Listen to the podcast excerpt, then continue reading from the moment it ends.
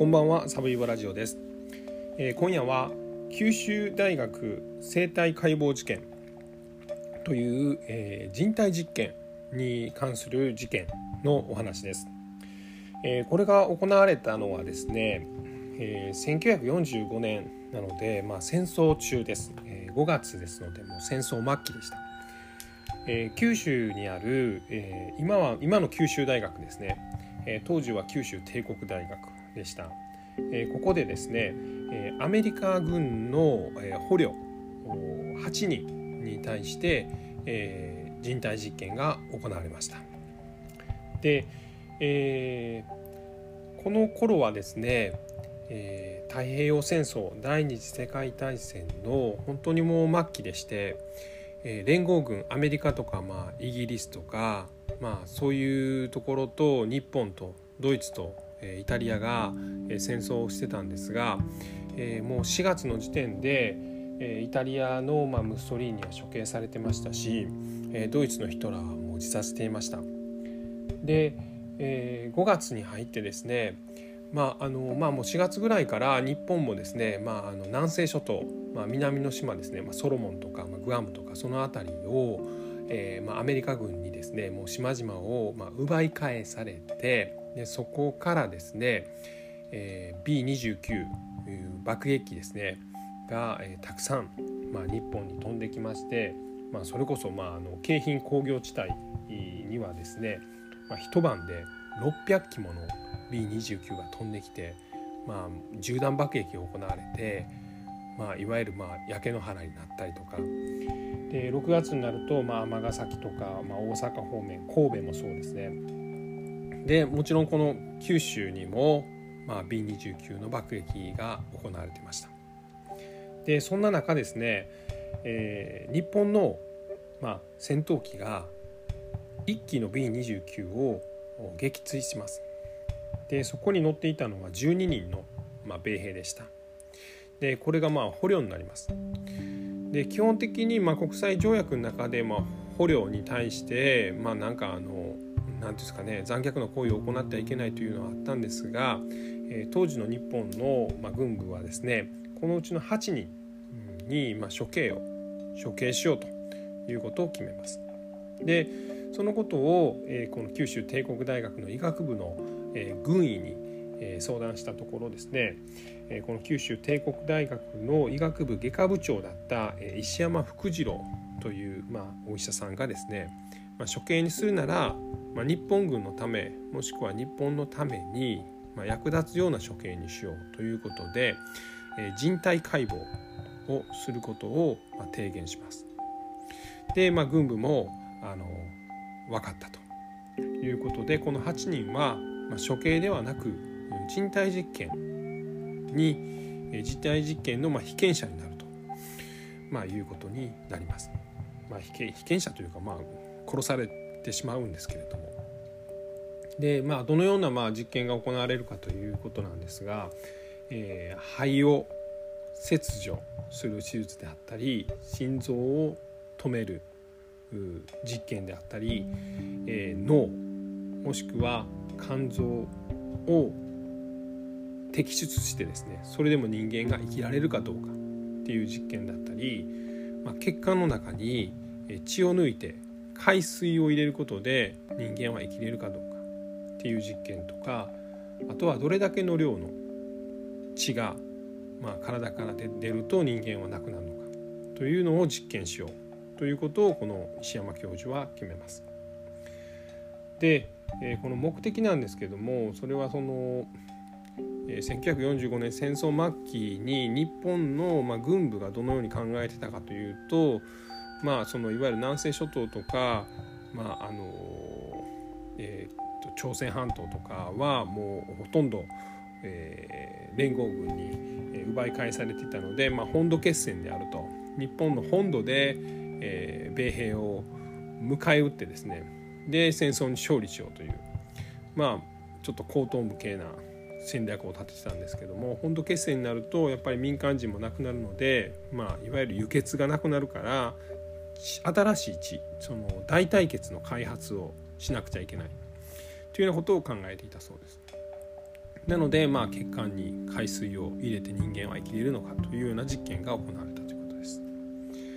で、えー、この8人の、えー、アメリカ軍の兵士は、まあ、1人目はですね麻酔で眠らされます。で、えー、手術室に運ばれて右の肺、まあ、健康な右の肺を全て摘出されます。で2人目のアメリカ兵にも全く同じようなことが行われます。でこの2人とも、いわゆる大量出血で、亡くなってしまいます。でその後、3人目ですね3人目の、被験者は、心臓を摘出されます。でもちろんこれもなくなってしまいます。で4人目は肝臓で、5人目は、頭蓋骨を、えー、切開されてですね、まあ、脳の内部をかき出されて、えー、まあ、脳のがどのような構造になっているのかというのを、まあ、観察されることで、まあ、亡くなってしまいます。でその他ですね、えー、まあ、血をどれだけ抜いたらあの人は亡くなるのかという実験で、まあ、結果的に8名の、えー、アメリカ軍の兵士は全て亡くなってしまいます。でまあ、結果的にこの海水を入れたその代替血液などの実験はですね、まあ、これはあの石山教授が、まあ、海水を入れたらなんとかなるんじゃないか人間生きられるんじゃないかと日本はまあ海に囲まれてるからこの実験がうまいこといけばこの本土決戦に勝利できるんじゃないかというようなことを言っててですね、まあ、その実験が行われて、まあ、それはまあ失敗しました。でまあ、もちろん8人のアメリカ軍の兵士も亡くなったということです。でこれが5月に行われまして8月15日に日本は敗戦します。GHQ がやってきて、まあ、日本を占領するわけです。でこの事件は、えー、この軍部とですねこの石山教授ら、まあ、九州帝国大学の、まあ、医学部の、まあ、医師たちによって、まあ、隠蔽工作が行われました、えーまあ、12人の捕虜とえ、残りの8人の、え、このアメリカ軍の亡くなった人たちはですね、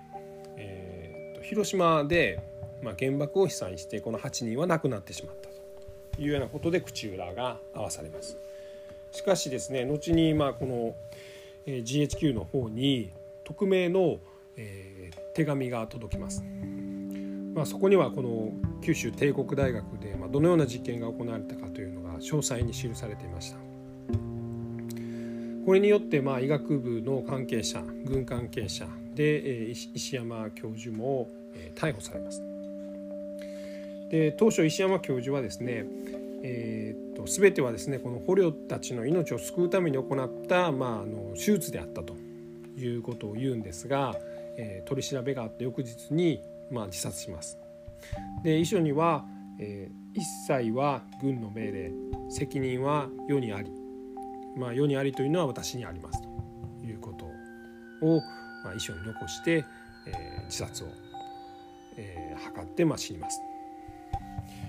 でこの関係者の中の5人ですね軍関係者と、まあ、この医学部関係者は あすいません、えー、死刑、えー、公主刑に処されます。で残り23人ぐらいがですねえー、例えばその、えー、重労働の刑とかですね、終身刑とか、まあ、そういう、えーまあ、刑罰に処されるんですが、まあ、後に、えー、1950年代になりますと朝鮮戦争が行われてですね今度はまあアメリカ軍と、まあ、日本が協力せなあかんということになって、まあ、これによって、まあ、アメリカ軍は、まあ、恩赦を行って、まあ、この23人はあの釈放されます。でこの事件はですね後に、まあ、遠藤周作という小説家によって「まあ、海と毒薬」という小説になります。で遠藤周作は実際に、まあ、この九州の、まあ、九州大学の、まあ、医学部の病院に、まあ、潜入してですねあの自分この調査じゃないということで、まあ、潜入してですねいろいろ取材して、まあ、この小説を書くんですが、まあ、これが映画化もされて、まあ、かなり話題になります。で遠藤周作はまあ続編を書こうとするんですけれども、まあ、この加害者側、まあ、いわゆるこれが九州帝国大学の関係者なのか、まあ、元日本軍のあの関係者なのかわからないんですがからですね、まあ、かなりたくさんの、あの続編を書くなと加害者をこれ以上責めるなという手紙が届いてで、えー、続編を書くのをまあ断念したということです。すいません。でえっとまあ、この事件は、まあまあ、人のですね捕虜にですね、まあ、国際条約で守られるべき捕虜に、まあ、残虐非道な人体実験を行って、まあ、そのほとんどを、まあ、殺してしまったという、まあ、狂気の沙汰だという形でよく、まあ、語り継がれているというかあとまあこの海と毒薬に関してもまあそのように表現されてます。もちろんあの戦争の狂気の産物だと僕個人も思います。ただあの、まあ、忘れてはいけないというかですね、まあ、事実としてあるのはこの戦争自体がまあ圧倒的な狂気であると。でその中でまあこういう悲劇が起こったんですが、まあ、同時にですねこの1945年のまあ戦争末期にですね、まあ、日本人は、まあ、この空襲だけでですね、まあ、民間人だけで41万人が亡くなってます。で同じくこの B29 がですね長崎と広島に、えー、落としたこの原爆でですね、えー、広島では14万人長崎でも7万4千人これ少なくともですけれどもが亡くなってます。でこのまあ事件が起こった5月その翌月の6月には、えー、福岡でも大空襲が行われてですね、まあ、B29 が、まあ、数百機飛来してですね、まあ、消費弾をまき散らして一晩だけで、えー、1100人以上の福岡の人たちが亡くなるという事件も事件じゃないですね空襲も行ってま行われてます。まあ、そのような戦争末期の悲惨な極限状態の中で、えー、行われた、えーまあ、人体実験がこの九州大学生体解剖事件だということでございます。すいませんあのとっても聞き苦しい声で、えー、最後まで聞いていただきましてあの本当にありがとうございます。ちょっと喉をいたわります。すいません失礼しました。